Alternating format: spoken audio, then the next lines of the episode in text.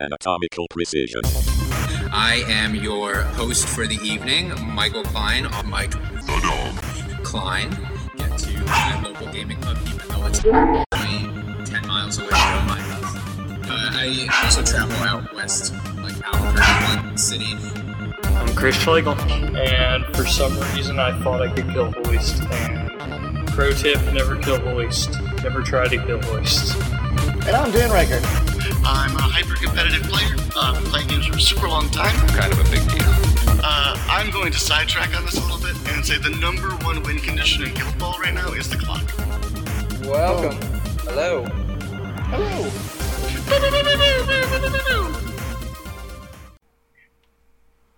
Hello, and welcome to another episode of Anatomical Precision. Take I'm three.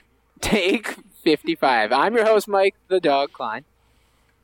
And I'm Chris Schlegel. And I'm Dan Riker. Yeah, yeah, you already heard my voice. Pew, pew, pew, pew, pew. Let's go on. yeah, if you haven't noticed, we had this. This may or may not be our first, uh, or second, or third, or fifteenth take doing this, but Who's uh, keeping track? Not me, anyways. nobody. You won't hear any of the other stuff. Mm-mm, Anyway, no, no uh, if you have noticed, we are back with Mr. Riker. Woo! after beautiful vacation uh, to War Machine, he came back Beautiful. crawling to Guild Ball. Those, um, those are words that make a sentence. Those are words. Well, you Yeah. just knew he could never be as infamous in the War Machine community as he is in the Guild Ball community. What can I say? Guild Ball is just an easier game to play. Oh snap! Oh, jeez. Man. No, no, can't. Anyway, so we we have Riker back with us. We Mm-hmm. will also have Chris Baker as well. The Australian connection. Yep. So we'll have a nice rotating multinational group of Fuck that I guy. He guess can be the fourth person. he wants. He, he, I, I got. I got. I'm, I'm. I'm comfy in my spot now. Come. Come take it. It's easy Ooh. to say that when he's not here. Anyways. Ah. So a lot of stuff happened. Errata Yep. happened. That was great. Schlegel, talk before you're drunk. I'm. Whoa, that's an accusation. now, so as everybody is already aware and ca- fully capable of reading, uh, there has been a lot of things happening in the Steamforged uh, world lately. Uh, we have first up the errata. Good talk. Excellent. Yes, we did have an errata. Um, this is the this is the anatomical precision after after dark special. Um, Mm, indeed. anyway, there was an errata. We are not going to go over all the card changes. It's been covered on Nah, multiple other podcasts as well as Steamforge blogs and all of the like. Uh, but let's now we've had some time to settle in and think about it and ponder. Uh, what are our thoughts on the errata? I'm gonna kick it off to uh, Chris first because once we get to Riker, I don't think we will get back to anybody else. Nope. Oh man. Uh, well, let's see. All's uh, it's green pastures and uh, blue skies. I'm really enjoying it. Are you, did you I just never make a really- bad farmer joke? Oh, I did. I did in fact. Um, but I never crutched on avarice and greed in my uh, Corsair list anyway, so uh, it's all fine by me, and I am glad with how it's going to combine with later stuff that we're seeing. Uh, we don't have to worry about avarice and greed uh, with the game plans and Corsair. So on to you, Mike. Excellent. Overall, I have a pretty positive view of the errata, although obviously, like anyone else, I would have loved Steamforge to fix all of the issues and to buff models and to do all that stuff. That's the standard, you know, takeaway that people say, like, oh, this is good. I like that they fixed this issue, but I wish they could have given them a little buff or worked on this other model. And I think those are all valid opinions. Mm-hmm. and I think for what they intended it to be, which was a band aid to fix some more egregious errors in balancing that were made, I think it is an effective band aid. The bleeding, while not nearly as bad as in the past with, you know, Obulus and the whatnot, was still there. So I think there was a need to make some changes, and I think they made some changes. Time will tell if those changes are too far. I was going to say or not. They're definitely not the or not. Um, but we'll see how they, they play out. Right now, I'm thinking that farmers overall, most of the nerfs and changes and balance changes were, I think, in a good overall good place. Thresher still does a ton of damage, but now it's much more resource intensive and like he doesn't just get to do that and then also benefit from defensive abilities. You know, he doesn't get to like live the dream with all the harvest markers and just be able to do whatever he wants all the time. Now he actually has to spend some more resources to mm-hmm. do what he did before. Additionally, his it was mathed out, but his his average expected damage outco- uh, output does go down quite significantly, while still being very high, but definitely goes down. Mm-hmm. I think the biggest thing that I'm not sure if will be a little too har- harmful for farmers overall is that with some of the influence changes and the fact that harvest markers are much more necessary to actually use, I'm worried that it will kind of kill some of the diversity, some of the lower influence model. Like I, I mean, not that you were seeing Wendell to begin with a ton, but you're less likely to see Wendell now that a zero influence model in the farmers team is even more uh, harmful. You get mm-hmm. some really low influence teams. So uh, I would like to see it in play a little bit more and see if the harvest markers make up for it, or if now they're a little too greedy, or they need to work on some of the planters. So we'll see about that. Uh, quickly switching over to the avarice and greed change mm-hmm. um, for Corsair, I think that's a, I think it's a solid change. Um, fish were doing really well and this is a good way to bring down their win rate and their dominance in the meta without actually like making the guild less fun to play or ruining any of their mechanics. Side note, um, um just a yeah, silly question. I don't know if you guys know yeah. this off the top of your head or not. Did Corsair have the highest win percentage? Uh, I mean, no, Thresher no. did. he had the second highest though. He is the second highest, yeah. Okay, that's interesting. Yeah, it was threat, and the main thing was uh, Corsair also had at the time, uh, pre errata had the uh, had no, I believe, no negative, or maybe this was might have been Fish as a whole. I'm not sure mm-hmm. if it was mm-hmm. specific to Corsair, but Fish as a whole had no negative win rates into any guild. Ah, that's really cool. Okay. So, um, and they're really good, and but I think there's not really an issue. I mean, Fish have received basically mainly nerfs since mm-hmm. like season two, but they're still solid, and I think they have a lot of good mechanics, and I think they're in a great spot, and they're I don't want them as a guild to be tuned down just because they're doing well.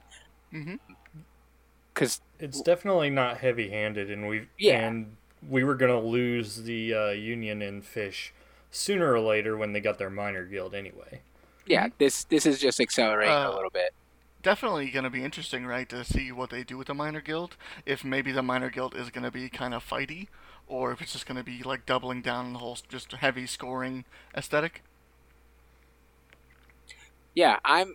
I predict it will be a. I don't know because because it's supposed to. The, so I think they might capitalize on the dodginess of the fish in a mm. in a fish minor guild, without maybe like as much straight scoring power, but more of the dodginess. I don't know. They could also but that's pure uh, speculation. flip the coin hmm. and go for like a more Kraken style, where they're like the hmm. bulky dudes, but they're yeah, still yeah. super scory. So that would be interesting. That would be interesting. But anyway, we are in speculation land. I think so. The biggest thing about avarice, the avarice and greed change is it actually it, avarice and greed was a pretty big help for fish into matchups um, specifically Corsair, with a lot of tough hide models that he was traditionally is supposed to be kind of his weakness because yes, he does momentous damage, but he doesn't have access to any numbers. Well, he doesn't have any na- uh, any native damage buffs. Mm-hmm. Um, and he is the really the main damage dealer of the team. Absolutely. So when you had tough hide models, the idea is like, yes, he will slowly grind at them, but you can win the grind. But avarice and greed kind of ch- turn that uh, on its head because they do have quite a high uh, damage output, especially when they're just so well supported by Hag and by Corsair and the drags and the repositions and the 18,000 crowd Takes outs. most of his weaknesses too. Yeah. Yeah, exactly. Yep. Um, so now I think it puts Fish into an interesting place, and we can talk more about where they'll be in the meta after our other discussion. But um, yeah, I think they'll still be good, but they may have some more pronounced weaknesses into some of the guilds that uh, can stand up to, you know, stand up to them, especially Corsair, which is good. So they'll have to figure out other ways to play Corsair uh, that don't involve just slowly killing a model a turn and making your opponent mi- miserable. Yep. Is it is it my turn? It's your turn. Go. Yippee! Okay, so I for one Dan Riker's opi- thoughts and expressions do not ex- reflect my own. put the disclaimer out now. They do I not understand. represent the uh, official uh, views of Anatomical Precision or any of its subsidiaries. You guys you guys done? You guys ready? Yeah, Yeah, go, go for ahead. it. Go ahead. Okay, okay, okay. So, so, so I'm gonna do the typical hot takes that people expect from me because this is just how I feel about the game. So, I for one love to play a homogenized ball, um, where every single model is a four-one and nobody does any damage and everybody just has a three-six kick and you know it's all hunky-dory and it's all whatever. Um, it, it seems like every single errata that comes through Steamforge, uh, you know, Johnny's playing with his toys and Johnny's having a good time, and then Steamforge walks over, you know, cracks his knuckles with a ruler and says, "No, you can't do that anymore." And then Johnny's like, "Well, guess I'm done with this guild," and he walks away and goes to another guild. Uh, Johnny is the typical competitive guild ball player, where um, you see something that's broken or or maybe a little too strong, and um, they just abuse the hell out of it until they can't anymore, and then they walk away. Um, so, you know, again, I- think it's of the general opinion that uh, everybody's mad because. Um, you know, y- you didn't do anything to the guild. You you just you just nerfed it. That's, that's all you did. Um, and I don't really care what the reasoning is. Um, but you got a whole bunch of people that lined up, you know, around the store, or or con or whatever, and bought these two farmer boxes, and now they they don't do nearly what they did before. Um, you know, you can talk to me about how Thresher was ridiculous, and y- you still have Vet Rage sitting there. Like, don't tell me that you can't have a, a super solo captain. I mean, f- uh, not not only that, but can, can we just agree that Steamforge literally doesn't know what the fuck to do with Avarice and Greed anymore? I'm sitting here like, okay, season one. Wow, that's a dynamic model. Nope, extra activation, way too broken. Okay, can see where you're coming from. Oh, that's a really dynamic model. It's got a 21 inch goal threat. You know what? For those teams that don't have those dedicated strikers, that's really cool. They can make that choice to pick that. Even when Harry is like super duper broken, that's fine. Whatever. That's really cool. Nope, too broken. Oh, oh okay. Hey, that's a really dynamic model. It's doing a lot of damage and it's filling in holes where certain areas are having weakness. Nope, that's too broken. You know what? Instead of changing again, you just can't fucking have it. Fuck you. Get out of here. Uh, okay. Um, so, you know, from the players that I talked to about Avarice and Greed, when I was looking to get back into Fish, because that's probably the guild that I played the most, they were like, you know, it, it takes a little getting used to to really like use it, and, and that's really more, I think, the learning curve of Corsair. Um, because it is sort of a boring playstyle if you're so used to windmill slamming shark into everything. Um, and the players that could abuse him or whatever, use him effectively, uh, really loved him or them. And you know the plays that you could pull off, it sets up the murder ball really well. You know you're already getting a crowd out. You're already it's just it's a lot of things going for you. Um, the the problem that I have uh, with Guild Ball at the moment, conceptually, is that it's advertised as a sports game that also has fighting. And you have teams that are super set on scoring goals, and you have teams that are super set on beating the crap out of you. And I'm like, cool, I can get behind either of those things. And I can understand that everything else is a shade of gray. You're going in between the, the different concepts. And maybe they're abusing a certain stat or they're abusing a certain thing about the game. That's fine, that's their thing. It's a guild. What I don't understand is that whenever something does any sort of damage, it's just uh, people run for the pitchforks and they run for the torches. The fact is, is that you could have left Thresher exactly how he was. You affect the supporting cast, so yes, you are right, Mike. He doesn't get to do whatever the hell he wants. But if that captain says, "I want to kill that model," it just does it for for five plus influence or whatever, go ahead. Why is it okay for a striker to spend four influence to go and shoot a goal at like what, 85 plus percent? But a player, let alone a captain, goes and spends five plus influence and can't kill a player. Well, wait, I want to hold you on right there. Thresher still does that. Does he? Yeah. Uh, I mean, it, I think so. I think the difference is now you have to, uh, depending on the situation, you might have to invest more resources into it. Like you might need to spend the uh, harvest marker to get the three inch reach to be able to, you know, get in without getting any crowd outs and avoid a counter charge or whatever it is. And yes, his uh, expected damage did go down um, a decent amount, but the expected damage is still ridiculously high, uh, especially with access to tooled up. He So, well, I'm gonna stop you there. So, yeah, if I it. have a, a striker, non-captain, Yeah. and they start with the ball, Yeah. and I get first activation, I can spend those four influence and I can go shoot a goal. For the most part, typically their I mean, you, is. you got to get the momentum, but yes. I understand that. So their threat is typically absolutely ridiculous. Mm-hmm. We're talking, you know, 11 plus inches on a regular charge, more times than not. You know what I mean? So, or, or where they go for even more. Sure. So the fact that they can charge, get that momentum, where'd they go or do whatever, or you know, usually it's a momentous dodge or, or whatever. I don't really care, and then shoot the goal. That, that's that's my problem on a base note is that you can have multiple strikers in a team. I'm asking for your captain to be able to just delete a player without any setup. I mean, he still again, he still can uh, quite well. It depends on the player. He can't like before. Thresher literally. I mean, if he was tooled up and uh, Tooled up, you took an activation.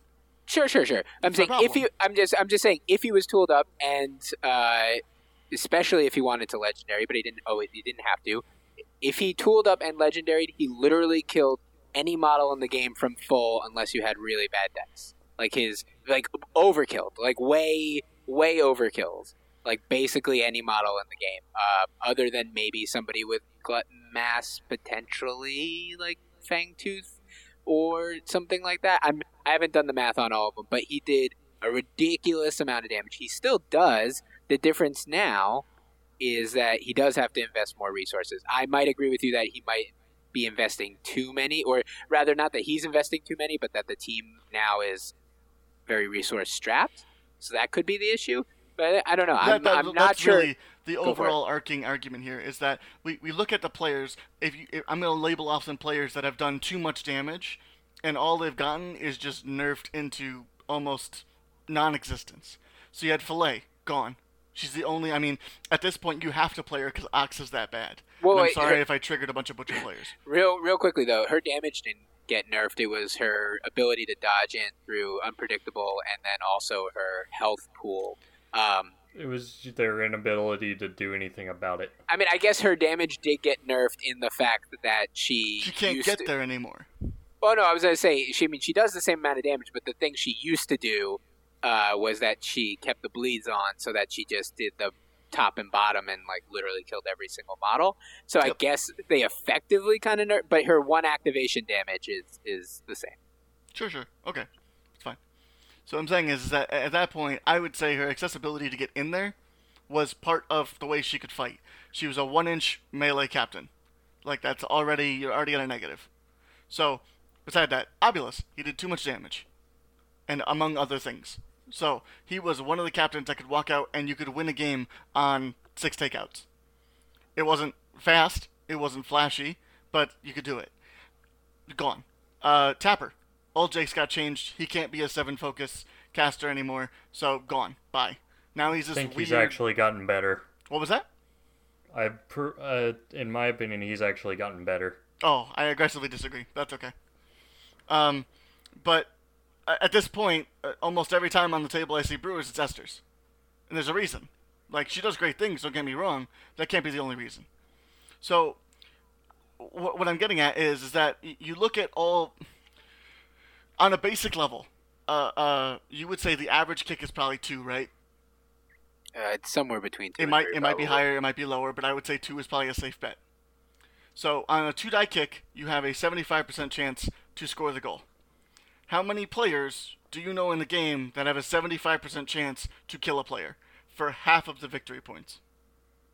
Well, I mean, I think that goes towards the.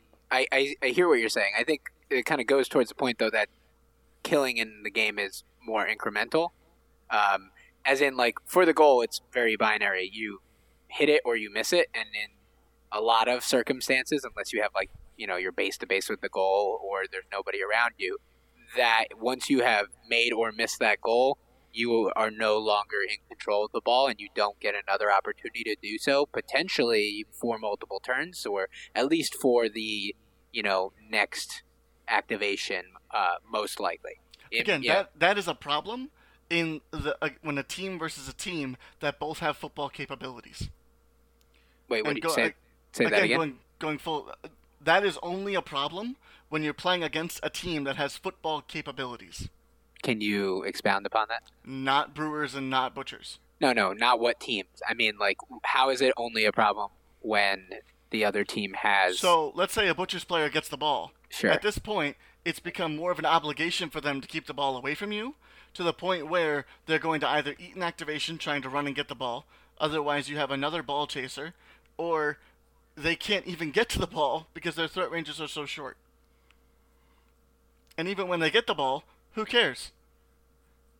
There are plenty of models in this game that have one inch.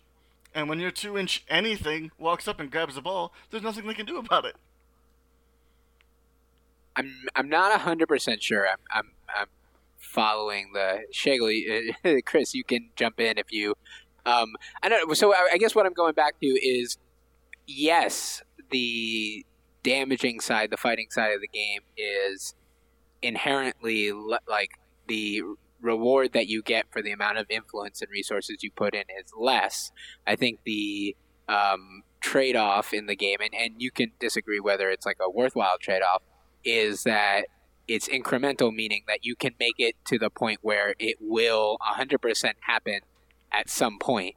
Um, and you can, you know, or you can get to the point where it's very likely that it will happen. And you can also, while you're doing that, you can generate resources. Um, If you fail, game's not over. Basically. Hmm.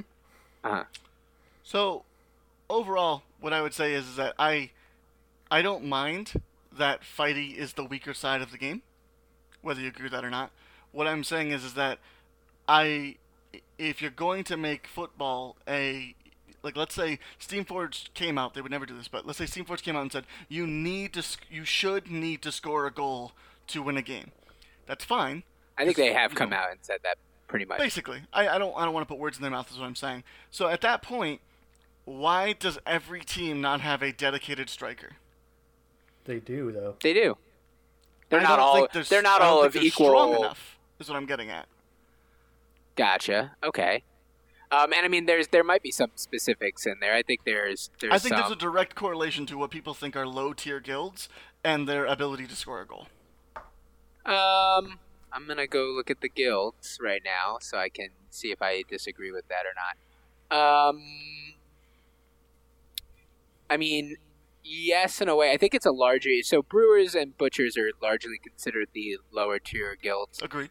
Um, I don't necessarily agree that butchers have a harder time. In fact, I'd say butchers are definitely better at scoring than hunters on average.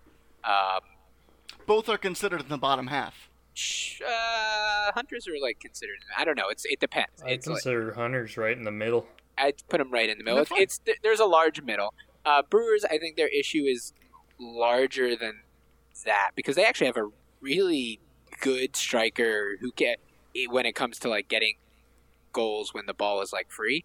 Uh, they're they main issue with Friday is just like getting the ball away from people because she can't dodge into them, um, which is So an when, issue. when you think of a dedicated striker, that's what I'm getting at. So we have Mist, we have somebody like Flint, we have somebody, you know, that, that they don't care about if you're holding the ball or not. They get the ball, you can't tackle it back to the coast control, or they're, you know, they're charging and they're going to uh, tackle and a dodge, or like Friday is, is nowhere near that caliber. No, a- and I mean, I think there needs to be. Yes, I do think Brewers could use some adjustment to account for that, but I don't think they're intended to be designed that way. And I think that can be okay if it's balanced out across the guild. I think it, they were ba- when they were balanced. I don't think it. You know, and there haven't been a ton of changes across the guild. Um, throughout you know throughout time i just think some of the things that they are lacking do put them on a little bit on the lower side. Although I, yeah, I'm not. I, I don't think it's necessarily that. Yes, she is not nearly as good as a dedicated striker, but their plan is not to be going out and getting the ball as much. I think their plan is to be fighting, and then when the goal gets scored, they score back, um, or they they hold on to the ball and then score to win the game. Um, but I mean, yes, they are they are on the lower side right now. So they, I'm not saying that they do not need some adjustments. Um, anyway, I think we are we have strayed slightly from the errata, which was the original uh, subject of our conversation. Um, I think I don't know. It sounds like uh, Riker. Clearly, you don't feel as positively. Can you kind of elucidate what specifically about? Because it sounds like on the uh, what specifically in terms of like a model, a specific change that kind of got to you. It sounded like you were talking about Thresher, Thresher's oh yeah, they, so they made everything more expensive, basically. I mean, uh, and that's fine, uh, but then to hit their influence cap, like you said, is a little silly. Um, the way that you could have counteracted having models with good abilities is having models with higher influence. So if Bushel went up an influence, two influence, like Strictly the Worst said in their in their last episode, if you give any model plus two influence, they're gonna see the table. So if you picked two of those farmers that nobody was playing, if you gave Plowman two influence, people would lose their minds. They'd be like, "Oh my God, he's amazing!" And you mean he- two gonna- additional influence, or two additional influence? God, if he was if he was a four, if he was a I don't four care. three. I don't care. So what I'm saying is, is that that's the kind of stuff that you need to do. You, you don't need to increase stats. You need to increase either flexibility or just flat out resources. You know, if you started giving other players planting season or, or something along those lines to be comparable, all you did was bring stuff down. So now, literally, like you either you have a you have a fork in the road. We have to look and say, well, this is okay, or well, this is in the garbage. Like you don't get to be like, oh, I'm excited for this thing. What are you excited for? All your shit got taken away. Sure. So, So I think Go ahead, Chris. I think the thing about this errata that I really like is that the farmers now uh, will be playing the way that it was pitched to me that they would play. So the whole planning for future resources that get used up and all that. Uh, previously, it was so much that they planted, and now you just pray to the dice gods that they fuck up. And I don't know. I just think, regardless of if it's a good change or balance or uh, people getting their jimmies rustled um, about like captain's dealing tons of damage, which he still does. He's still going to. He's still got the momentous two on two, which is huge.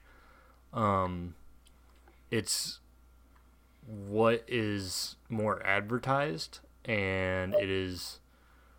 I don't know. It's it is what got me excited to play farmers when they were announced last year before the book came out.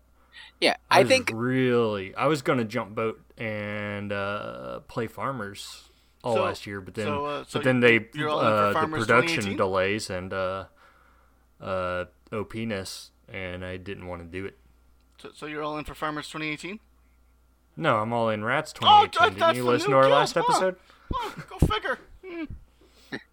I mean, I was not personally huge on the farmers, but something about the errata kind of makes me want to snowflake into Farmers 2018. But um, I'm not actually sure that I would enjoy the playstyle before or after. I mean, Thresher mm-hmm. was fun. I mean, Thresher was fun to play when he just like literally killed every single model in the game accidentally, mm-hmm. um, for sure.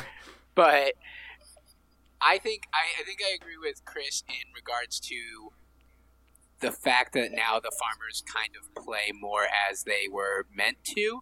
I think I understand where you're coming from, uh, Riker, in that when I this is something that isn't unique to Steamforged in any way, but when balance changes are done, very it's very typical, not always, but very typical for companies to tone down things, right, that were egregiously un, uh, overtuned, um, mm-hmm. because that it, they're responding to the demand of the community, right?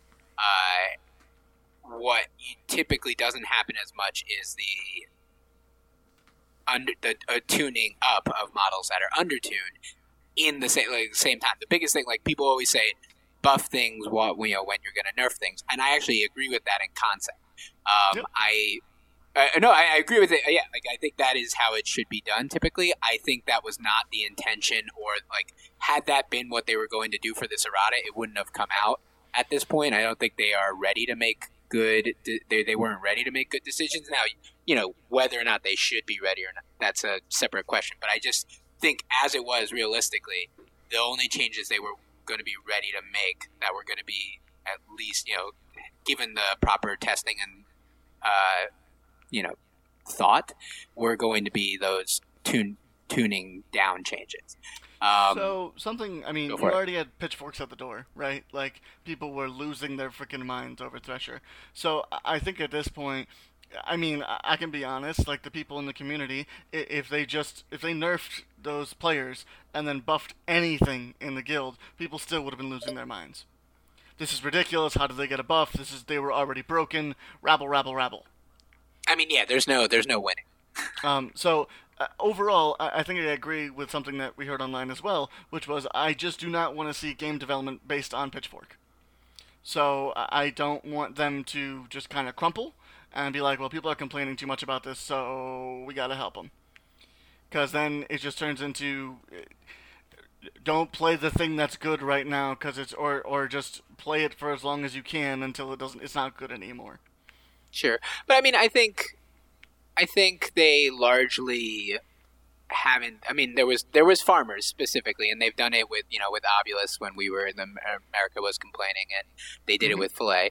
Um, yep but I don't know that. Like, I mean, there are lots of other really strong guilds and uh, mechanics right now that they could have touched and did not touch. I mean, you mentioned Rage, um, Hammer, and Masons in general, yep. uh, engineers, like and Fish. Still, even after the slight change, they didn't do nearly as much as they could have if they were trying to pitchfork and like destroy Corsair because people were complaining about it.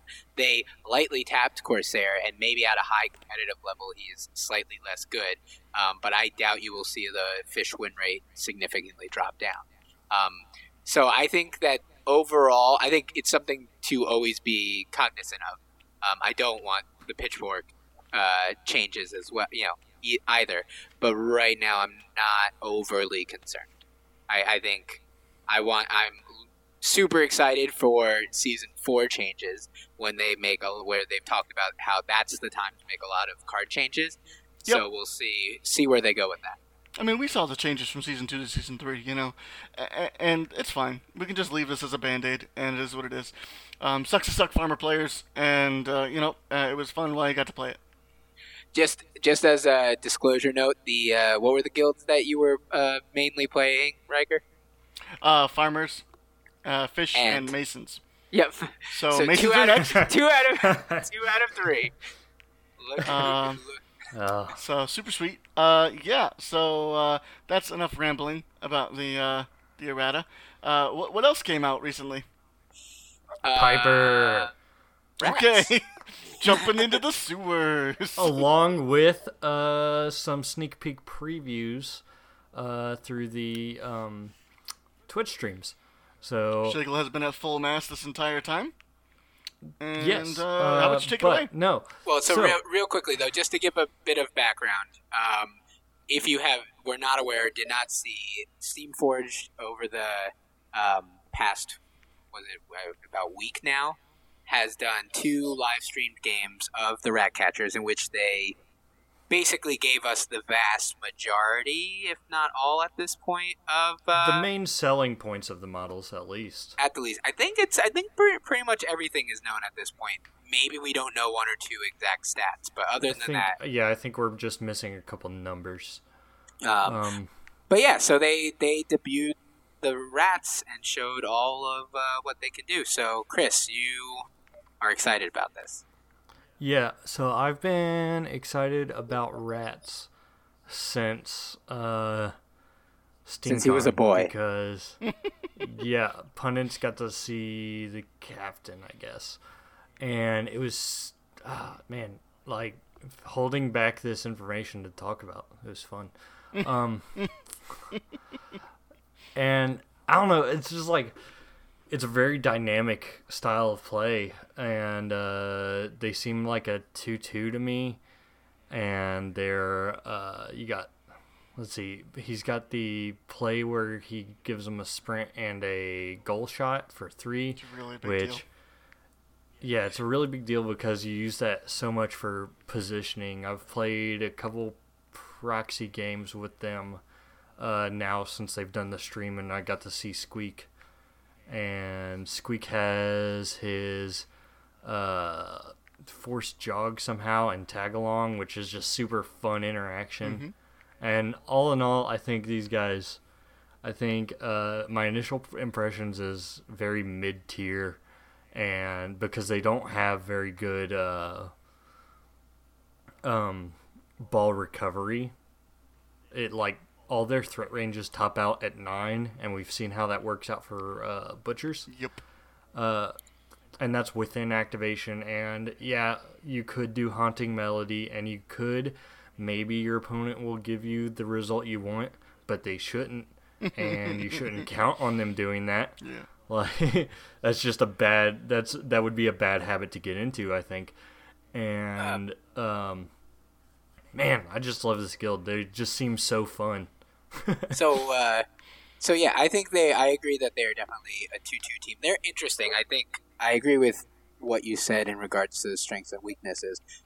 Um, the, I like that Steamforge created a very unique way to play to play uh, that control and kind of goal scoring aspect. Um, that is kind of in Obulus and the Morticians, and kind of similar to the Morticians in some ways, but definitely very unique. Um, and I see the guild playing, yeah, like as you said, to the two-two and going in and starting to fight and get some takeouts, um, and kind of position their models around more towards the midfield of the board.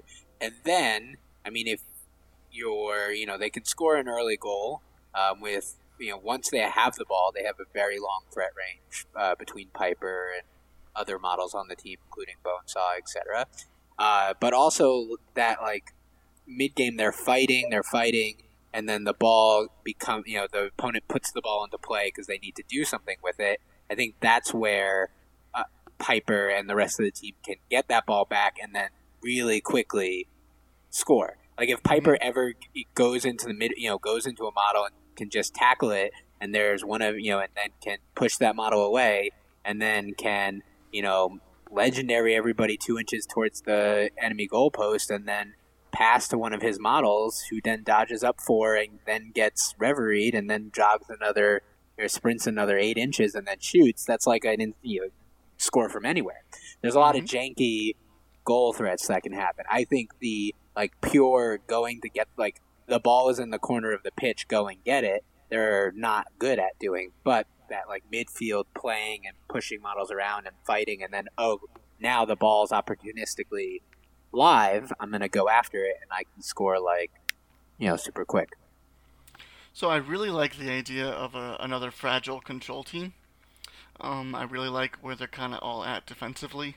Um, it's it's interesting enough, and it's a nice mixed bag of stats. Um, what I love is like the difference between them and butchers is that yes, it's three influence, but like the difference between them and butchers is my whatever my shank runs and grabs the ball until shank goes again. He can't do anything. So like being able to be like, no, I ran and grabbed that ball.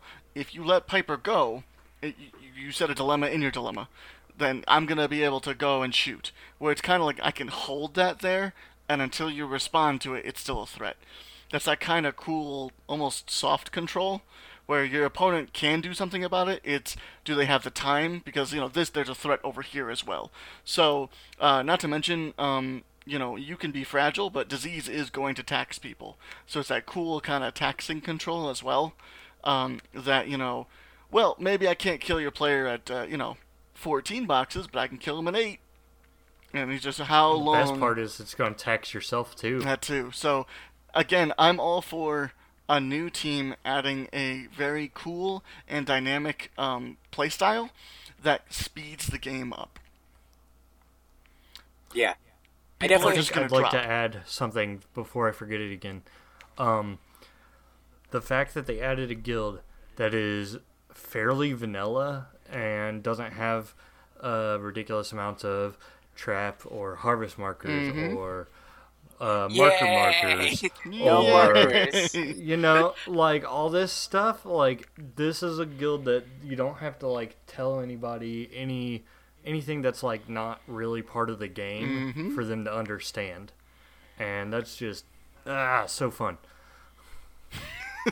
So I, I think looking forward, this is why I'm really excited about the minor guilds. It feels like, you know, they can have a gimmick or they can have their thing, and it can be extremely contained. And I agree with you. You don't need to have tokens all over the table like stupid bear cup tokens. Anyways, moving on. Um, but uh, yeah, no, I agree. I, I think they're going to be really cool on the table, and uh, I can't wait to see them.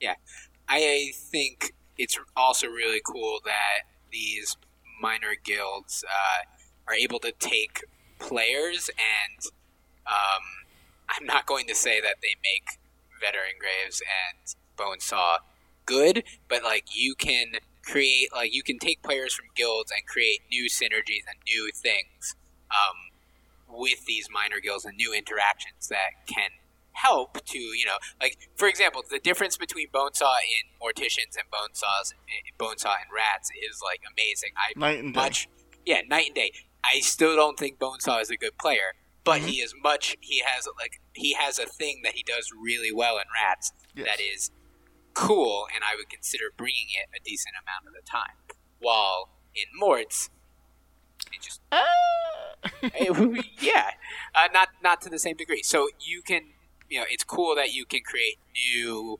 um, game plans and new uh, new ways of playing players without necessarily changing the players, even if they ultimately still should have a change. But like, you know, I'm just in my mind, I'm thinking like, man, Granite's a good model if she can get where she needed to be and stay alive. Um, So But, that's like, really the- exciting, is that now we're gonna go Yeah. into an age of Guild Ball where you're gonna have you're gonna be playing your guild and you're gonna enjoy it, and then after X amount of time, you just get two new players, and you get to mix it up, and it's gonna I think it's gonna be a lot of fun. yeah, I think it's it's really cool. Yeah. So overall, super positive. Rats look cool. I think competitively, Chris kind of said. I think they're gonna. I don't know if you were speaking to their competitiveness when you said kind of mid tier, or if Oh you yeah, I was I was speaking competitiveness, but that is obviously a hot take. I have only gotten two uh, shadow boxing proxy games Oh, against man, my just I mean, Corsair. that is still more than most people. So It's okay, it's Uh, okay. So like we understand you're trying to scare everybody away so you can get that badge, wear it with pride, and then Yeah, never let it go. they're they're a crappy guild. Nobody play them ever until I get the launch Shanks badge. Screenshot, screenshot. Okay, I don't care anymore. Bottom tier trash. Do never play them. uh, give me if you buy them, give them to me. Um, Uh, So uh, something else came out, or is coming out, right? Or no, it's out. uh, right? no, it's it's, it's out. officially live. out and It's able live. to be played, and I believe will be played at this weekend's Bourbon Trail Open. oh, dip. nice. What is it? it is game the plan. game plan There cards. we go, boys. That's what I was waiting for. Um, shall we kind of go through the through these since they are quite new, and we are the first podcast that I know of that is First place about them. winner. Put away No. your Yeah. shells. I am I'm okay with going through these. Um, but I will say that we are going to go through them in initiative order rather than the order that they were printed in Oh my God, why? because that's structured. Agent of Chaos.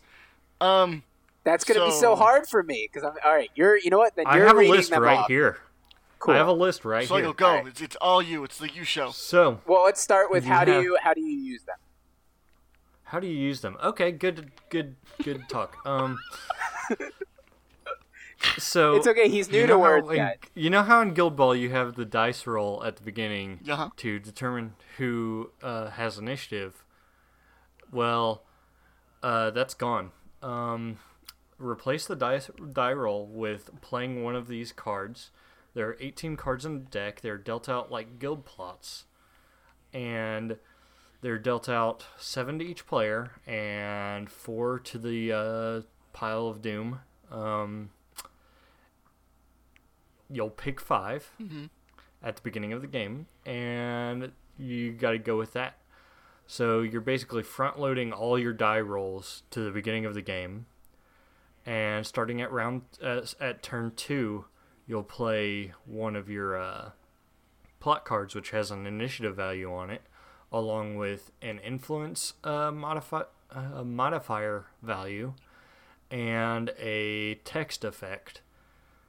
And that adds with your momentum from the previous round to uh, count your initiative score. Really, Yeah. So if, for say, at the end of turn one, team A has three momentum and team B has one momentum, uh, and team A plays a plus three card, giving them a total of plus six, uh, and team B plays a plus seven card, team B will win.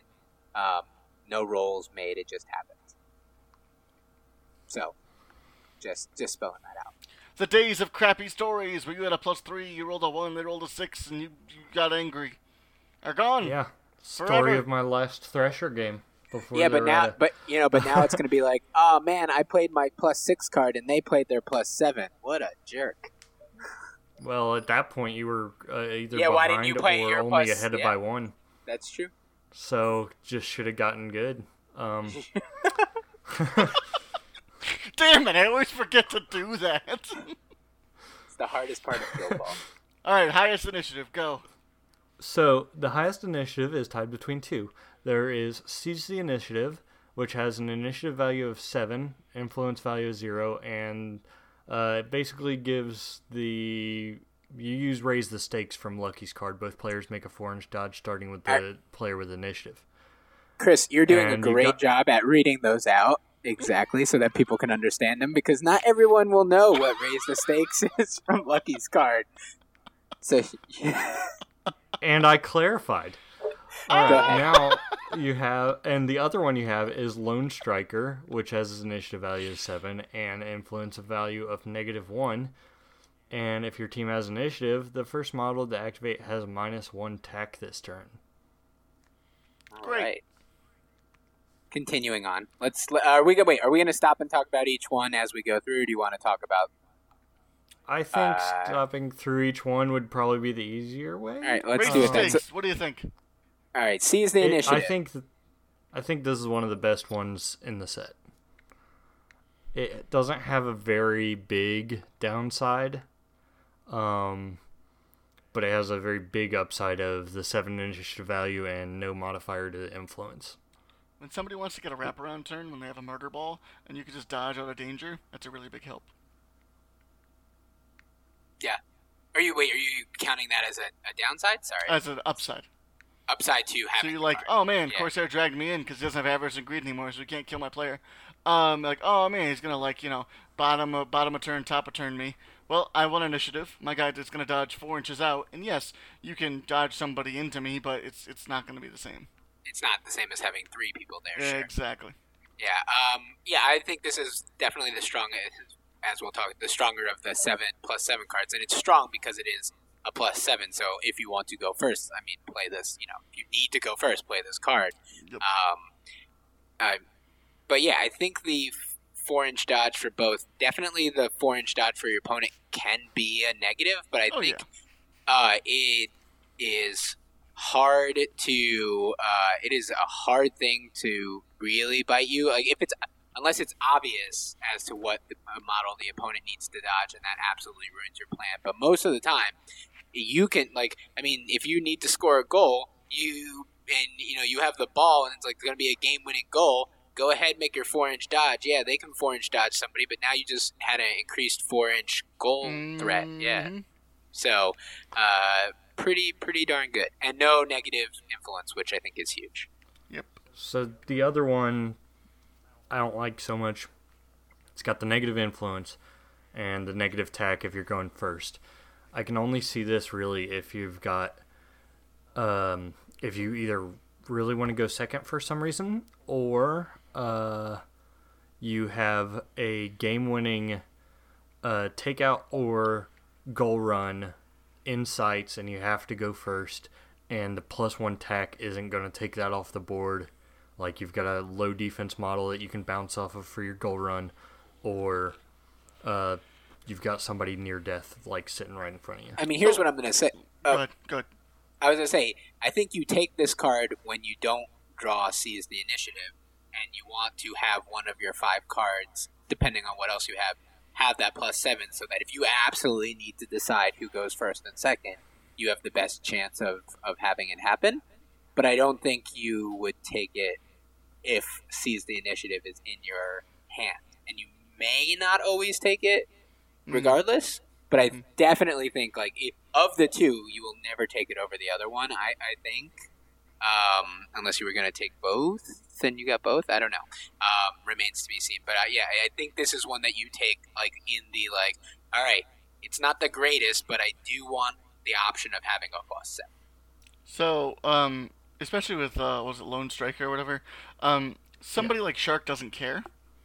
Like even attack five, you're still gonna get the momentous dodge on one. You should get it, but uh, unless we're talking about some like crazy bulky models, if he has to tackle it could be an issue if he has to tackle, absolutely. I think he has to have the ball, but if he does, you can go for that like, nope, I'm gonna score now, and just boop.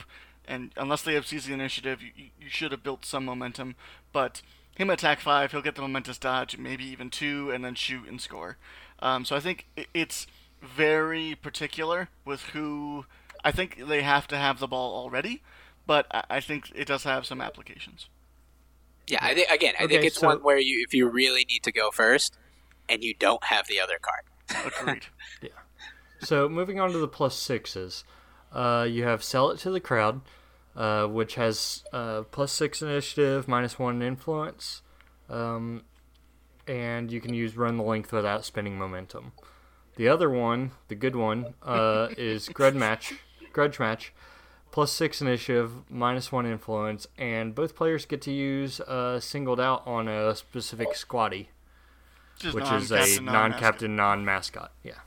Yeah, and yeah, so it's interesting. You said uh, you said that one was the good one and one was the bad one. okay, not necessarily good one, but n- not the bad one. Okay. I'm actually so I am not a big fan of either of these, and that might be because for me the influence value is like a super big upside or downside. Right? um, plus one is like a huge bonus. So like to get minus one, I want like a huge bonus. And for let's start with sell it for the crowd. Being able to you like when you score a goal, you can use run the length without spending MP. Just means that you will literally have one additional M- momentum point. Like that's not that I don't care about that. And plus six is nice, but there are plus seven cards and Yeah, that's not really a huge benefit. yeah, and if I don't have either of the plus seven cards, I'm like, it's not. Yeah, it's. Yeah, I, I don't unless I had a The, really the bad. other hand. one, like Go ahead. grudge match, I think is really good for like if you've got an important kill lined up on the table and you need to take it first. I think that opens up a really good opportunity for uh, getting that singled out. Okay, I guess if that singled out like makes that kill like super likely, then yes, I could see that being good. or like, it's a, a, kill into another kill or something. Like man, yeah, yeah. I, I guess I Hmm. see some more use from that. It's not my favorite, but like if you can minimize, like if you, the the downside, like you're playing against shark fish and you need a takeout and a goal to win, and he needs two goals or something like that. You go and kill the model that's singled out, and now, I mean, sure he can use singled out to like go in and score, but like it's not you know like the downside like you're not gonna is not gonna just trade a kill for a kill. Or maybe you're at 10 points and your opponent's at 6 and you're just like that's fine. Let's just all lose models this turn. Yeah. i'll win the game first. Yeah. I don't know. It's all right. It's weird that you get singled out, you get a reasonable amount of initiative value, but you get minus one influence and your opponent gets singled out. It's like, uh, yeah, it's it's It's a there- big trade-off. I I think that but uh, go ahead that Go ahead, with uh, that and season initiative, I really I like their design for the double edged sword style Mm-hmm. thing that they got going on. but you know what the saddest situation is what's that? you you play grudge match your opponent plays um, uh, plus seven or, or whatever they just win the roll and you lose the roll with your plus six and then they get to put singled out on you first and then they get the kill on your model you're just at minus That one now that is that is really sad, but uh, they would have to be you would have to be like at least even on momentum race or down on the momentum race. So uh, yeah g- so don't play it in that like, situation Don't yeah, probably is the don't play it in a situation where you think it's gonna really screw you over. I was thinking more along the lines of like you play that, they play C's, and then they uh, they dodge away the singled out model. Like first activation, they just run that model like out of dodge. He was like, "No, come back, no! you were supposed to die." that actually I, I totally think that seize the initiative is like the hard counter into that grudge match right there I feel like we can say that into a lot of cards. But um, what was the other one again? Sell it uh Sell it to the crowd. Run the So, length for yeah. free for the Uh, same do we stats. do we think that's gonna be solid? I think. uh, yeah, moving on to the five Yeah, initiative exactly. values. I think it's Uh, the a very first, the first two one. five initiative values are uh, zero. Uh, they provide zero influence.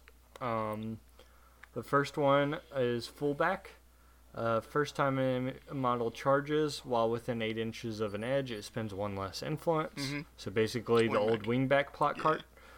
Uh, then you have go for the knees. One friendly non-captain model gains plus one tech. Oh, And then we have a third uh, five in- initiative, and it has a minus one influence value. Uh, friendly models gain showboating, which is on Midas's card, and it says uh, one less MP to use uh, teamwork actions. teamwork actions. Yeah, the teamwork actions. so dodging and whatnot. Okay, so the first two, fullback, the one that gives the old wingback benefit um, with the plus five initiative value, and go for the knees. Um, both of those to me are super. I mean, go for the knees might be one of the most like solidly. Might not be the best one. Um, like overall, It's combination of stats and like It no just- penalties. Yeah, it just gives you good It's- things. it's It the would- vanilla. It's the most. It's the most consistently, I think, useful. Like it helps you to get initiative pretty well. Plus five is a good number, Mhm. and plus one tack is super powerful. Especially if you can be in the situation where you want to go first.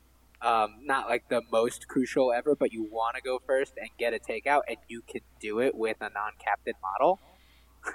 Or And- you simply predict that they don't have a seven or six. There's only four other cards that. yeah, yeah, Well, yeah. Could I mean, top you there. again, the number of times you're like, man, I'm already three up.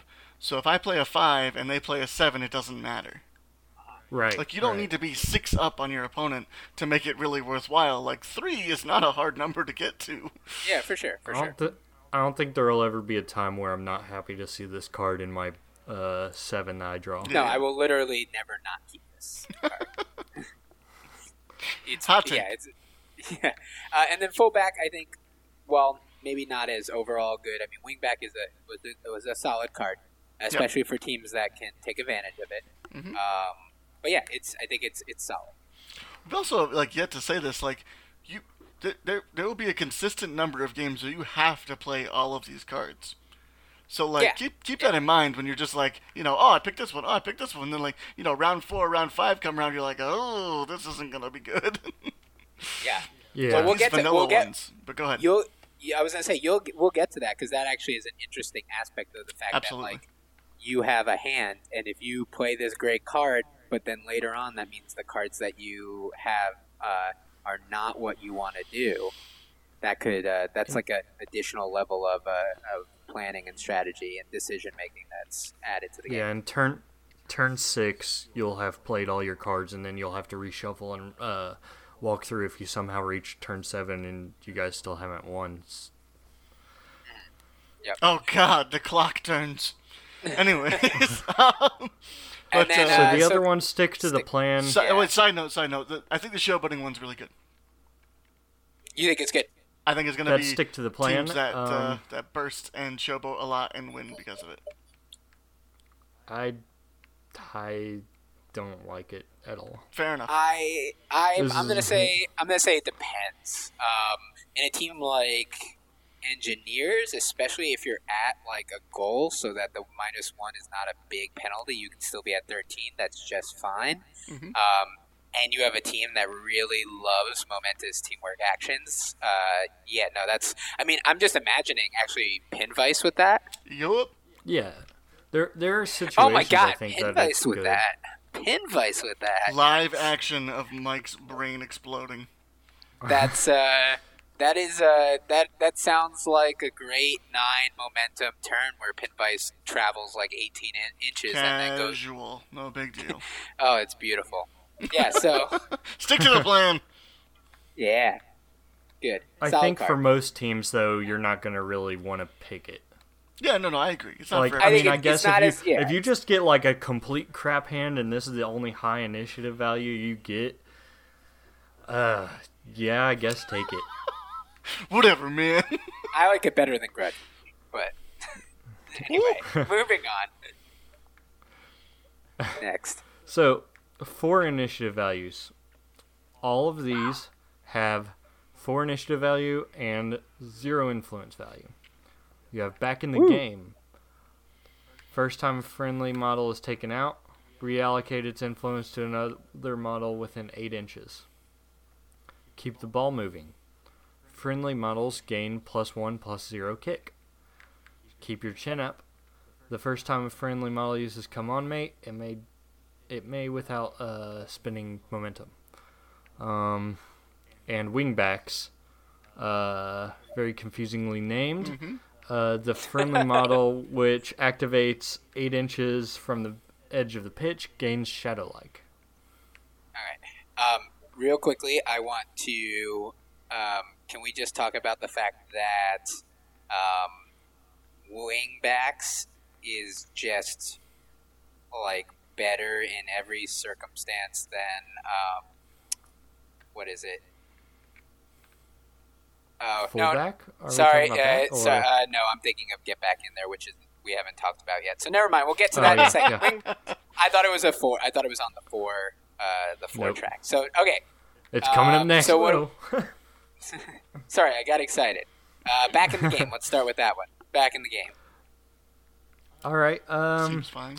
So this one, oh man, I I saw Henry K, a big player from the UK, uh, come up with this either in the Discord or on the forums or something back when it was GIC Union cards, and think about the combination of either gutter or rage, or gutter and rage specifically. Um, Red Fury, Scything Blow, killing an, an a friendly model in her uh, range while killing other people, and then getting more influence to continue Scything Blowing. and this, th- it'll be really fun for the Union players. I think that much. Um, yeah, that's that's a cute like niche thing that could occasionally happen where you're able to kill Right. your own models for a benefit. Um, Outside of that, it's a good insurance policy, though. Yeah, I, I think it's an okay card when you don't have anything like a turn where you're like, I don't feel strongly about what I need to do right now, but I might lose a model this turn, so it'd be nice to not lose that influence. Man, my captain shouldn't die, but should I give him a full stack? Err, now you can just do it. Yeah, I do. I do like that. Yeah, I, hmm I think all the four initiative value plot cards for like I mean spoiler alert, but I think all the initiative value for cards are just always they're really solid, and they're not gonna they're not gonna blow your mind, but they're really solid. Yeah. So Yeah. next one, keep the ball moving. Plus one plus zero kick. Uh, again with the pin vice. Um, Five die kicks. Yeah, five die kicks. I Feel free to pinball your way across so the field much. without worrying about it. Uh, all right, I think it's pin vice time. That's that's what you guys are telling me. Yeah, Um, feel free.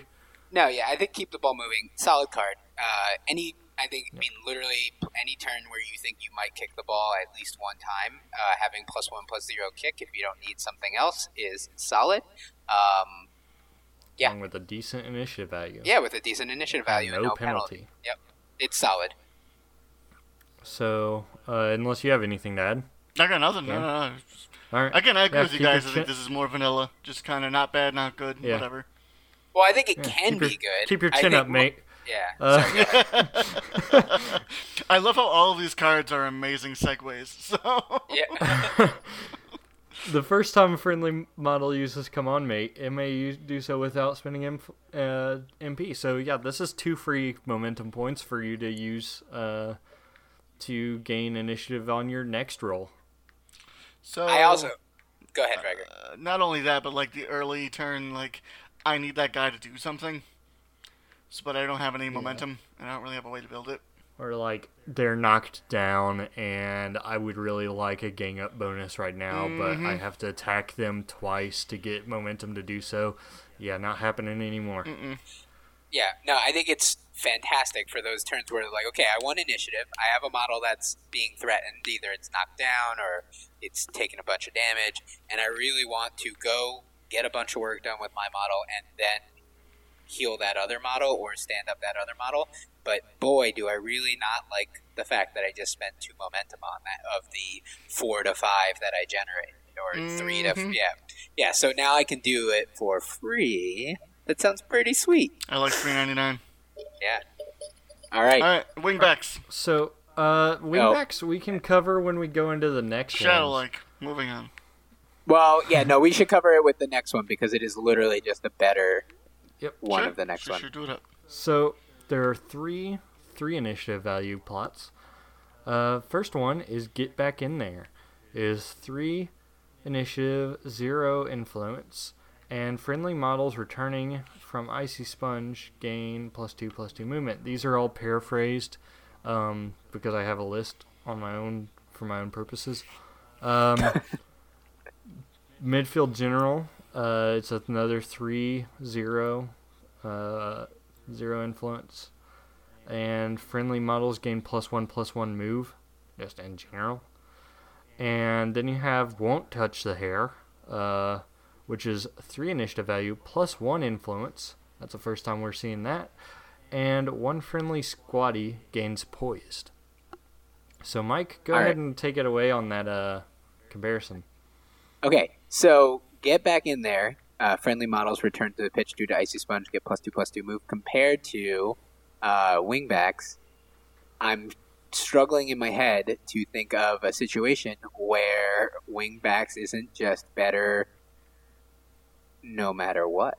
I mean, I guess theoretically, if they're if you have a model with a seven inch jog that runs through fast ground on its way coming back in and is no longer thus no longer within eight inches of the pitch to benefit from from uh Mm, From wingbacks? back on the field 13 inches. yeah i i yeah, i just don't see i mean so wingbacks just gives a better benefit because it affects all models within eight as opposed to just models that have been taken out which is hopefully not hopefully Right. not too Hopefully, many will always be the bigger number.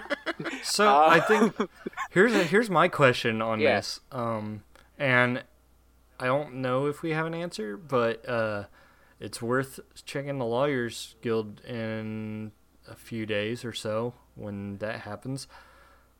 How long does the plus two movement last? it does not say until end of turn. It does not say during the jog. Yeah, but you know what? Any any of the card um, once the card goes away, that effect is no longer there. It's not. Yeah, I presume it's until the end of the turn. no, no, because but- otherwise, any of the cards, none of the cards say. Well, Yeah. many of like for well, one of the ones that we haven't gotten to yet says friendly models gain a benefit, um, but they don't gain that benefit if the card is not face up. So once the card goes away, the effect will go Okay, away. So yeah. it's for the yeah, I think I think that's a fair re- reading, and I think that's how the rule is. But it's just You just- you just wanted that confused me on my. It confused me on, and in the case since it's lasting until the end of the turn, uh, I think that evens up the uh, back in the game the difference between it and back in the game a little bit. Um, or not back in the game, the other one, the Shadow Like, whatever it's called. Wait, how does Yeah, that? wingbacks. Yeah, okay. You just say the good I- one or the bad one. It's fine. Because you'll be able to use that plus two movement twice. So you're saying if Bolt is going? Oh, you're saying no, I see no, what you're no. saying. Like, oh yeah, like the model will shark get it returns it- onto the field, jogs nine inches or eleven inches on in Okay, fast that's fair. ground, and then jogs or runs uh, 11, 11 or inches thirteen again. inches okay. again. You know. So there we go. Now we have discovered that was me not thinking about that. Yeah, that that is a slightly more. You get an extra two inches from it um, for the models that have been taken out. That's that is Yeah. cool. Um, still, I think for I think for a ball team, it's not bad. no, it's not bad. I, I think yes. If you're gonna have, if Shark is gonna go in, get his goal and die, uh, it is really nice to have him threat instead of the like ninety percent of the board, like to literally threat hundred percent of the board. It's pretty nice. Yeah. All right, next one is midfield So- general. Plus yeah, one, plus midfield one move. general. Good and vanilla. Riker. Always. Yeah. Uh, I mean, there's, Vanilla. I'm waiting for something. I'm waiting for the chocolate. That's what I'm waiting for. Uh, okay. yeah, it's it's vanilla. It's solid. I mean, plus, I mean, it's pretty much useful in almost any uh, situation. I think what's really cool for this card is like a turn two or a turn where the lines aren't still like aren't a hundred percent like the scrum hasn't a hundred percent formed yet. yeah. That you can just Right. drop this when your opponent was like, "I'm positioning ten point one inches away from hammer." Or you know whatever it is, and it's You're like gonna uh, you're gonna have to factor this in if you haven't yes, seen you it. did. yeah. So I think it's a good card. Solid card. Uh, and then won't touch the hair.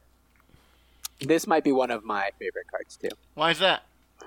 Because it gives you plus one initiative, which is awesome. Hmm. Um, You mean plus po- one influence? Sorry, plus one uh, influence. And, Plus one uh, initiative is definitely not awesome. I must say that'd be a little not, not as awesome. Yeah, but I mean, plus three is is what it is. But plus one initiative, I mean, an influence is a solid. really, you really want to say initiative, man. I It's really okay, do. it's all right.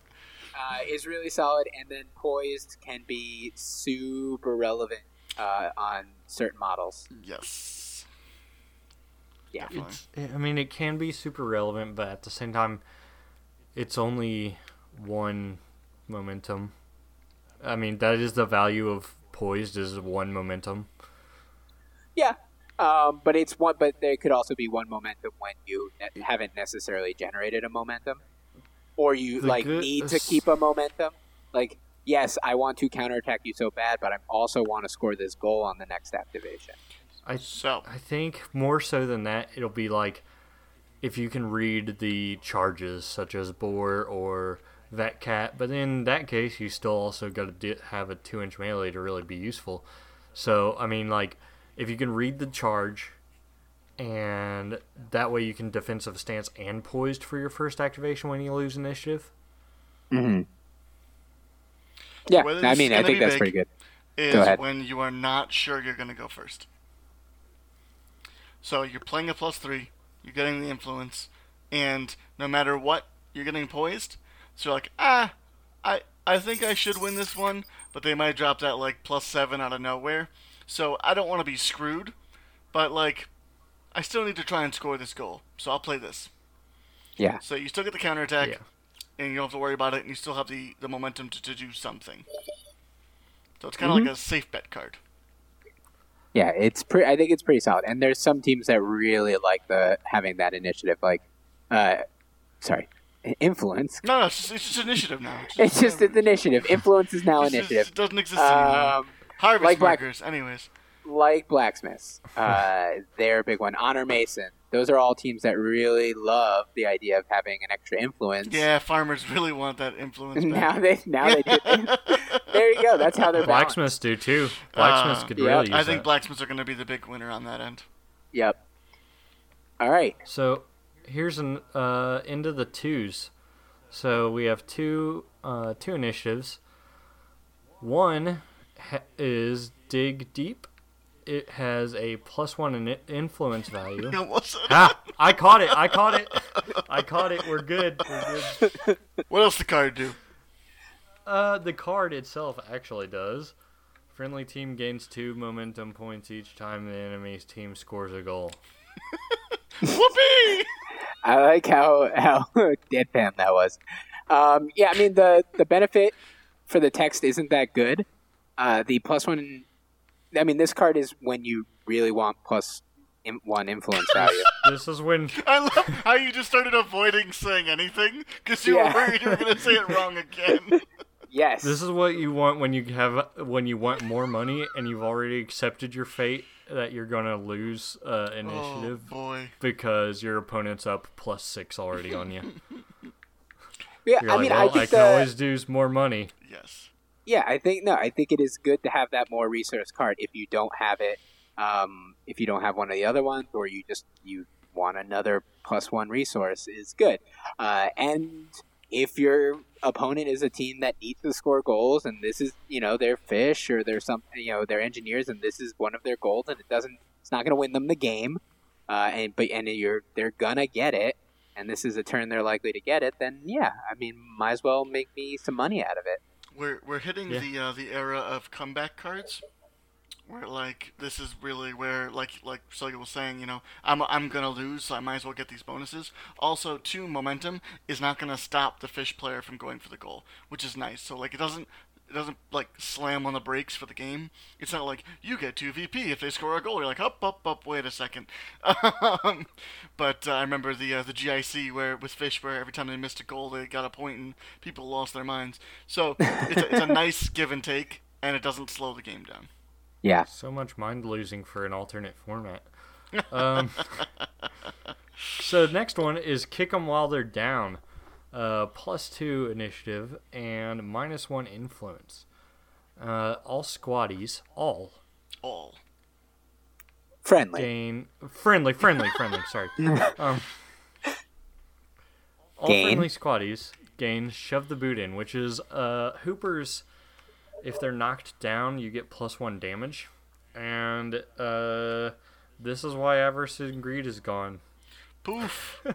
Oh my god, imagine Avarice and Greed in Fish with this card. Yeah, let me just do infinity damage.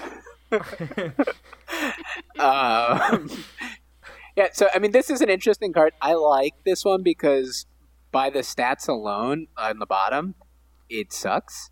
Um, Oh, but yeah. then the benefit is potentially hugely important and uh, you know meaningful. So you really have to leverage that uh, plus one damage to make it worthwhile. But if you can, it could be good. But at the same time, you're committing a lot to it.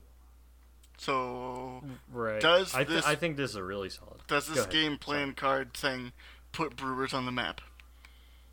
Oh no, this is a game plan card that puts any team with good knockdowns like solid there.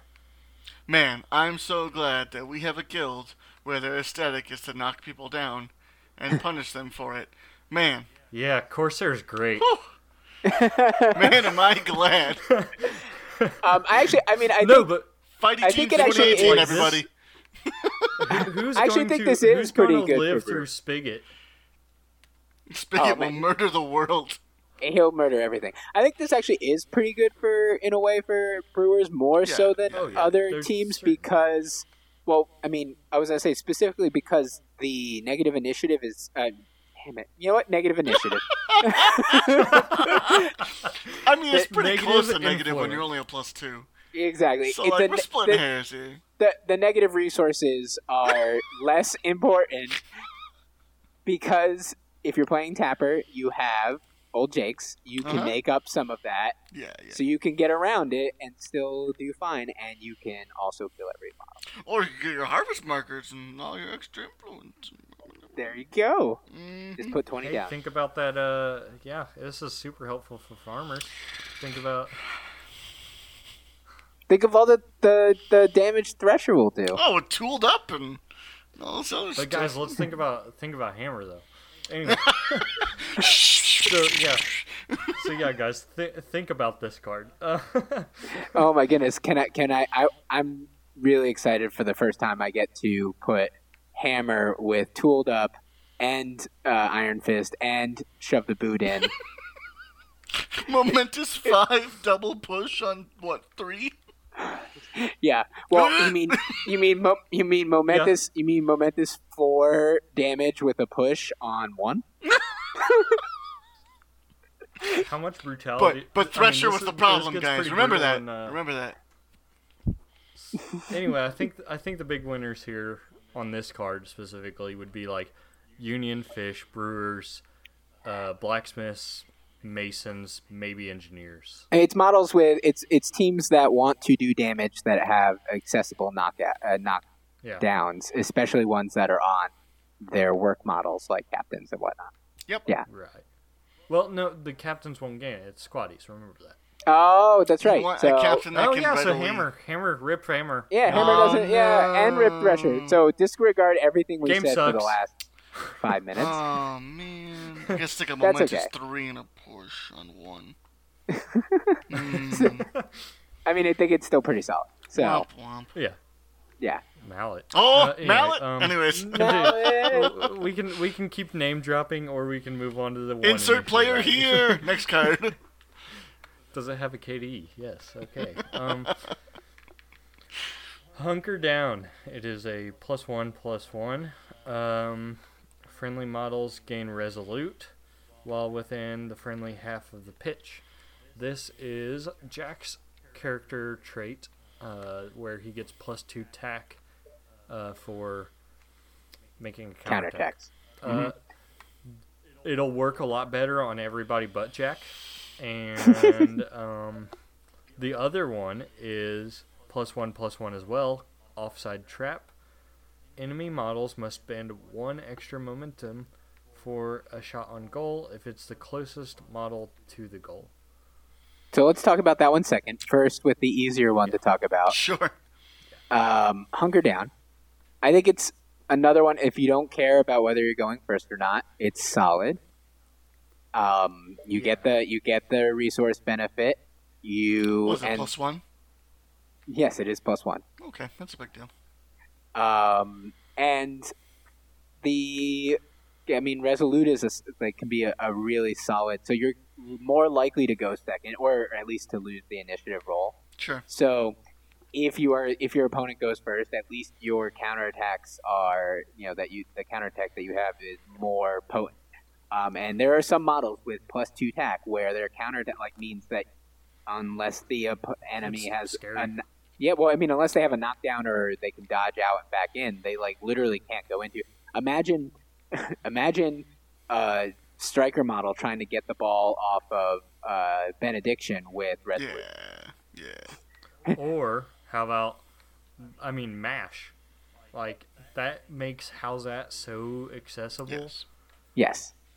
So, So- uh, i- i- if this card was a zero, I think it, it would be kind of garbage Zero on which for one? influence. Agreed. Um, I think that's the thing that's kind of making it okay in my head. Um, just because um, it already cut the, the the board in half. It has to be on your friendly half, and uh, counterattack. I mean, there are also cases where the plus two really didn't mean anything. Sure. Um, and as opposed to other, you know, low plus influence cards, like it's really on your opponent to give you the value, whereas other cards are you're just getting value. Um, so that that's my only concern. I, I don't think it hits like auto pick for me, but it's definitely in the running. yeah, yeah, yeah. It's just, it's. I think it's another kind of solid one. Yeah, it's. I don't know. I don't, I don't think you'll be super unhappy to see it. Um, but it's not gonna like get you real excited. Speaking of auto pick, oh, yeah, offside trap. Mm-hmm. Yeah, this one's a really. So this other one, I Go need ahead. Mm-hmm. to make a clarification. Um, It is not. I misspoke on the other one because I miscopied it.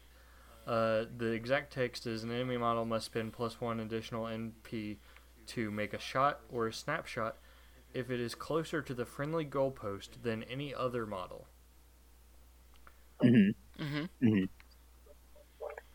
I don't know what that's different than You what could you said you before. You could run but one of your models base to base with the goal. sure. It doesn't have so like yeah, technically you can do that. Yeah, yeah. I mean, I- I sure. Is it? Is it? Uh, is it closer to? Is the closer to the goalpost regarding? Is the goalpost the object? It uh, is. In which case, it Sorry. is. Uh, it is probably pretty dang good. Uh huh. Or is the person making the shot the object? In which case, it has to be closer to the goalpost than a model. So I could just have a model in my melee zone or just outside of it, and as long as I'm not absurdly close to your goalpost, I'm getting a benefit. Wait. So, all right. So, Chris, this is how it works. if, like, okay, you watch? Did you watch curling during the Olympics? No, I don't. Do you know- uh, curling? All right. Winter Olympics, man. All right. All right. Well, so No, in cur- Summer Olympics. in curling, America the- won. What the hell? in curling, the way the scored is whatever they measure, whichever. Uh, I think it's a puck. I don't know what it's called. It's a rock. Um, it's stone. the stone, whichever one is closer, right, in absolute distance to the center bullseye uh, object thing area, uh, get, gets it. So if your mo- so you basically, if you are ever trying to make a s- shot or a snapshot, and we measure, and there is no other model in the game that is closer to my goalpost than your model, then you are spending one additional MP. So yes, you The can. goalpost I'm is not the so sure object. that that is the rule. What's I the alternative? If, I think if the, Wait, if- what is the alternative explan? Uh, so, you're you're measuring from the you're assuming that the goalpost uh, requires the player to be closer than any other player. I Uh-huh. am saying that the other way it could be read because English is a terrible language okay, go ahead. is if it is closer to the if the model who is making the kick Uh-huh. is closer to the goalpost than any other model. As in closer to the goalpost than a model that is nearby. I I'm gonna- think yours Okay, is right, right, right, Riker, do you understand- very Do you bad. understand what he's saying? I'm just gonna go with the goalpost as the object, and that's that's it. yeah, Yeah, I don't. I literally don't get the alternative uh, explanation that you I just said. hope it is that way because I hope it It's- the goalpost is the thing that it matters, but it's like it. I don't know. All right, I yeah, so it's it. I'm gonna I'm gonna take a, a, a hot take, hard call here that that's how it works because the other one literally makes no sense to me, and I consider myself a decently educated human being. So, Either way, I, I think that um, this card will cause for a lot of judge calls um, for some very close measurements um, and uh, quite a bit of pre-measuring to be like, okay, you're whatever 2.2 inches away from the goal. I'm going to be 2.3 or whatever. Okay, we're good. Okay, shoot. But I think I Um, mean I think it's kind of cool that you can you know, but I mean it doesn't always work, but you get the plus one uh, influence value regardless, and if you're if you have models that your opponent wants to bounce off of uh, to, in order to get to goal threat range, well they can't. Like they can't. If you have no model, if your opponent has a ball on a six-inch kick striker, or even an eight-inch kick, if you are further than that distance away from the goal, then they can't shoot. I mean, unless they generate multiple momentum, but like they can't, they you know they can't not, uh, they can't not proc the the card. So I think it's cool. It's situational, but I think in the situations where it happens, you'll be like, take Uh, that. I'm kicking off as fish. I have Uh-huh. shark. Shark can be very oppressive on a kickoff if you don't know how to play against it. He also gets lone striker, so now shark is tack five, but he's guaranteeing that he goes first. You play this card knowing that it, it's just a, a, a high initiative card eater early game when you don't really have any guys near the goal, or, or you know to, to a reasonable measurement at the deployment line. So those like dive bomb players that are really good on kickoff, this is a really great turn one card. Because now they need to build that extra momentum that they just can't get. Yeah, I mean, like it basically, if you, for example, if Mist, the opponent has Mist and Mist has the ball, um, you play this card down. If you if you have no model within eight inches of the goal, um, then he just can't score with Mist first activation. I mean, I mean, unless he can walk to melee with you and generate two momentum, which is like super risky with the tap four model. You also Um, start to get into weird layering things where it's like, okay, I go with compound first and put up the, the, the plus one anyways.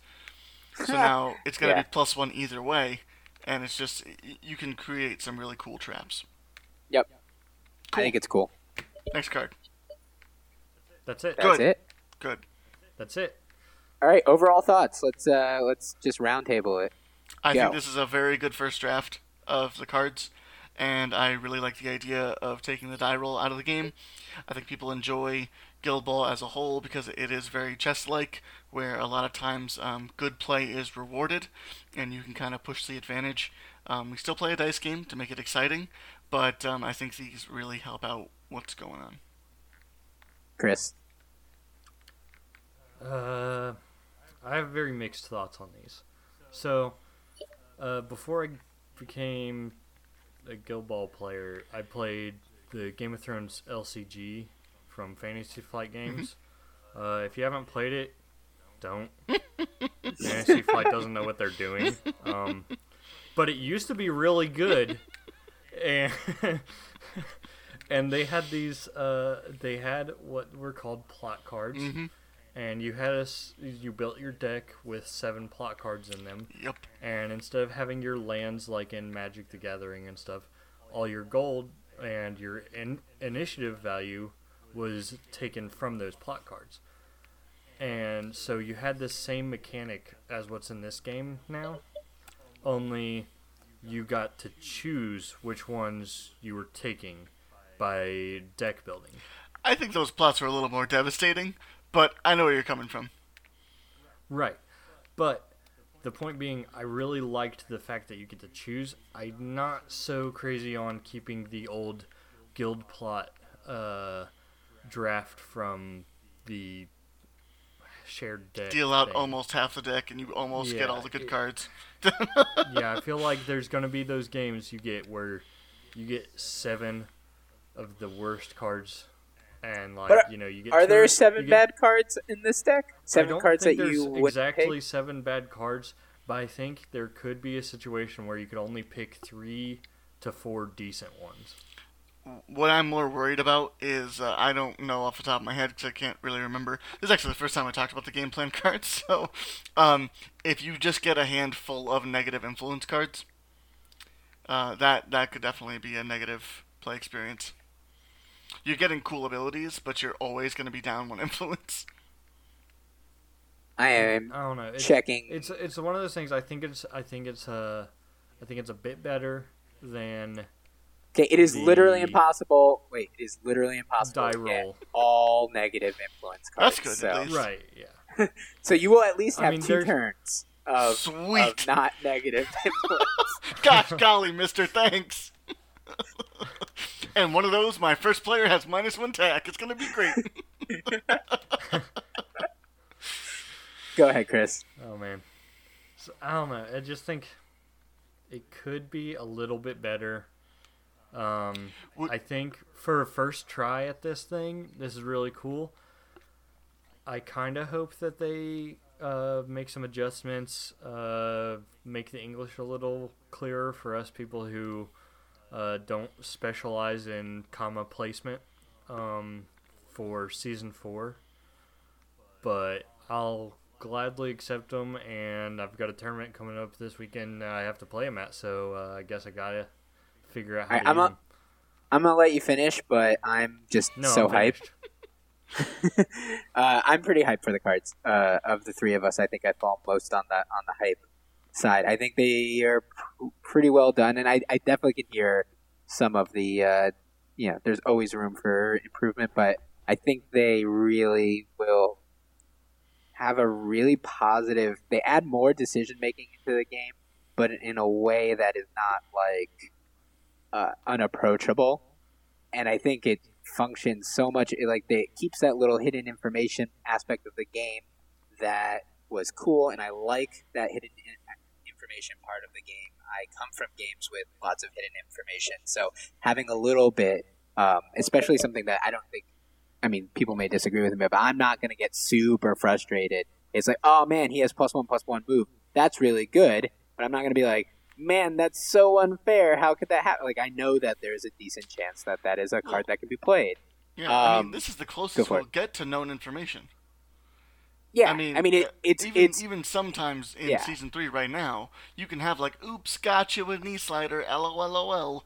Like you know, now it's like, "Nope, this is the thing." yeah, your that's turn around it.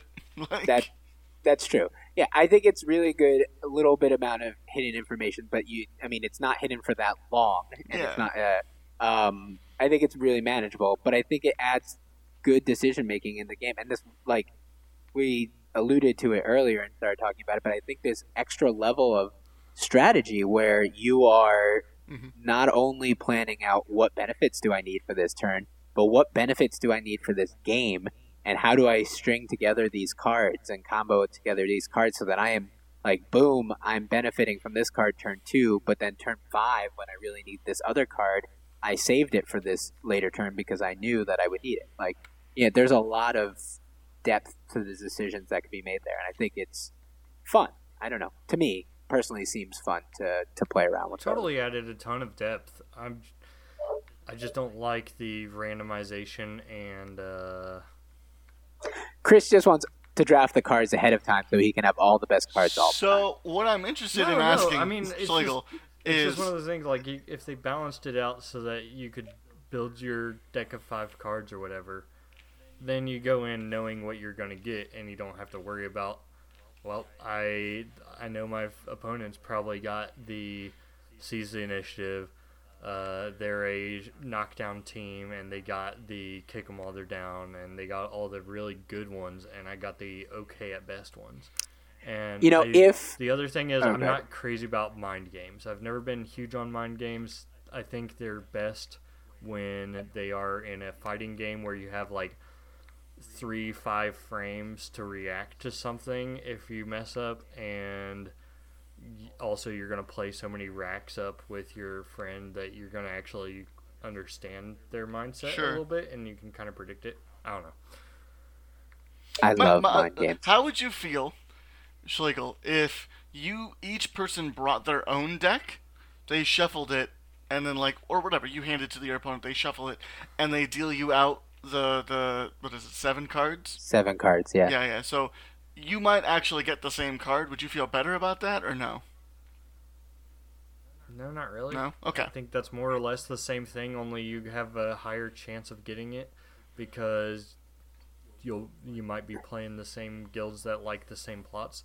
So Well, you have the you have the uh, you would it- you would have an equal chance. calculator. You would have I an equal into a chance of getting the calculator. card. Mm. Yeah, you have a uh, you have like a thirty-eight point eight repeating percent chance of getting any one specific card that you want out of a uh, out of the seven you're dealt. Sure. So Okay. that uh, that is the one thing I do know about that. Got him. Thanks for Take thanks that for to that the knowledge. bank, everybody. There's your statistic. Don't say you didn't learn anything from us. Um, I think one thing that could be, if it wasn't the downside that it could, but you would have to be, it would have to be put on like a clock or and timed in some way. It would be really interesting to draft the cards uh, at the beginning of the game, and I mean that's not the way they set it up, and I think the way they set it up works for like how they've been wanting to do it. But that could be an interesting aspect if you wanted to remove some of the randomness and add an additional le- level of depth. But we have what we have. It is what it is.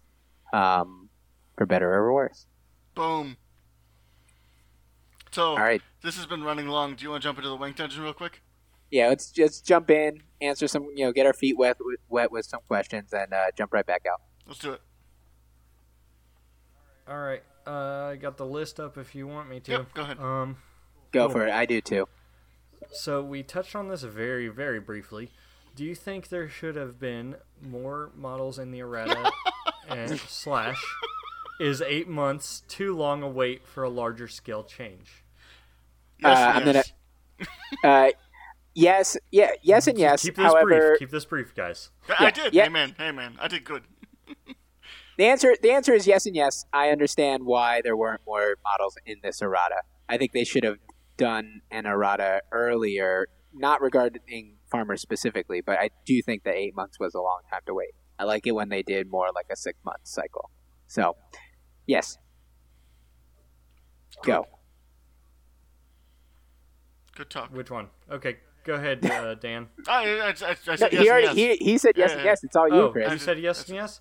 I feel like don't I care. ranted long I mean, enough it's, the, the it's earlier cool, man. I'm chill. I'm chill. What was that? Rat catchers are going to be uh, my deal, so I'm getting Your plenty of new, new uh, models. your new OP power creep Speaking- hype train. It is Go not. OP. Okay, speaking of which, that segues straight into our next question. Hmm. Will Schlegel's imminent switch to rat catchers cure him of the curse of hoist? No, I mean, can you kill Hoist? no, Can you Scourge? disease him? Scourge might be able to kill Hoist. no. He might, if he can walk to him. If he okay, has shoved the if he has shoved the boot in, if he has shoved the boot, in. wait, shove the boot no. in, and you've Don't and you've don't applied. tempt Wait, hold on. me, evil temptress. Wait, is is there are going to be shove the boot in, and then you're going to knock down Hoist twice with the rat catchers who have such great Oh, yeah. knockdowns? You're definitely going to. Mm, That sounds like a great game plan. I think you should do that every game, Chris. So, Rat is catches tooled OP. up overrated? Tooled up, overrated. Uh, Mike, go. Okay. Um, there was a long discussion between me and Pete Williamson on Discord about this. Uh, no, tooled up is not over. I mean, I, I guess the definition is how much, how highly are you rating tooled up? So I guess theoretically, some people overrate it. Um, no, overall, it's not overrated. It's a really powerful ability, um, and teams that have it should consider including it. Um, there are most of the teams that do have it do include it. The one the ones that don't usually have a reason why they don't include it, which is like, for example, you can't use it in blacksmith, um, blacksmiths and um, Union if you're playing vet rage Mhm. because it's on rage. But in general, it's very powerful, and it's not. Uh, it's very powerful despite the fact that it is very situational.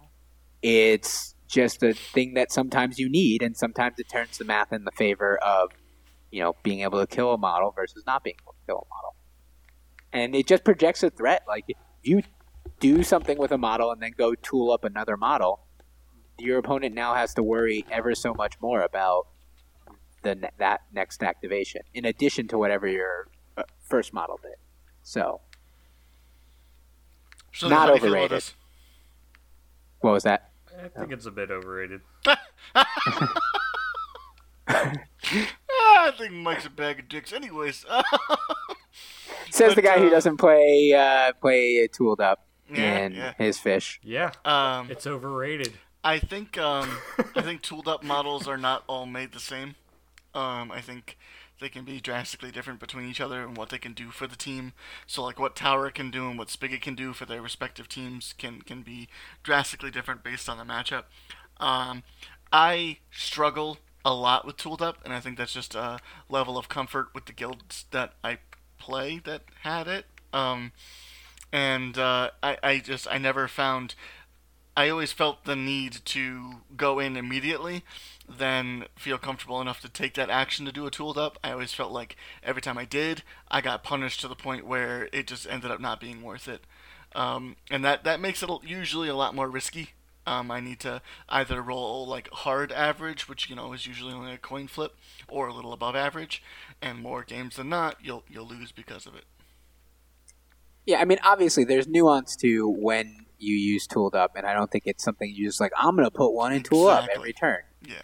But I think having it and the play itself and the guilds that it is is a very defining and situationally super powerful uh, and super useful ability. So I think no, it is not overrated unless you were somebody who was put using tooled up every turn. In which case, stop. Boom. Okay, uh, we have another one, uh, which is more of a request, I think. Um, he wishes to for us to give him Smith's strats into rats, or unless we've done it already, deliver more Smith's content other than the hot takes. So, I think that'll be a good one for a future episode.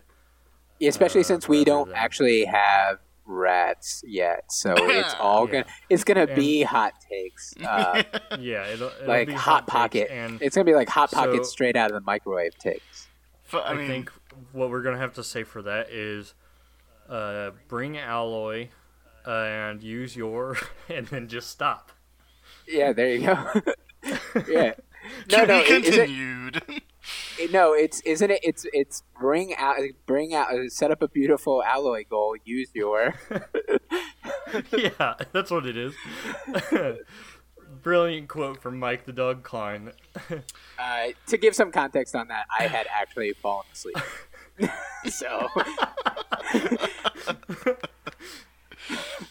And we will leave off with the question: Will Chisel ever find love again? yes, I she's mean, beautiful in her own way. if everything keeps going the way of the Nerf bat, eventually she's gonna be good, right? Green pastures and blue skies. We've been anatomical precision. Good night. Good night. Oh boy. Oh my goodness.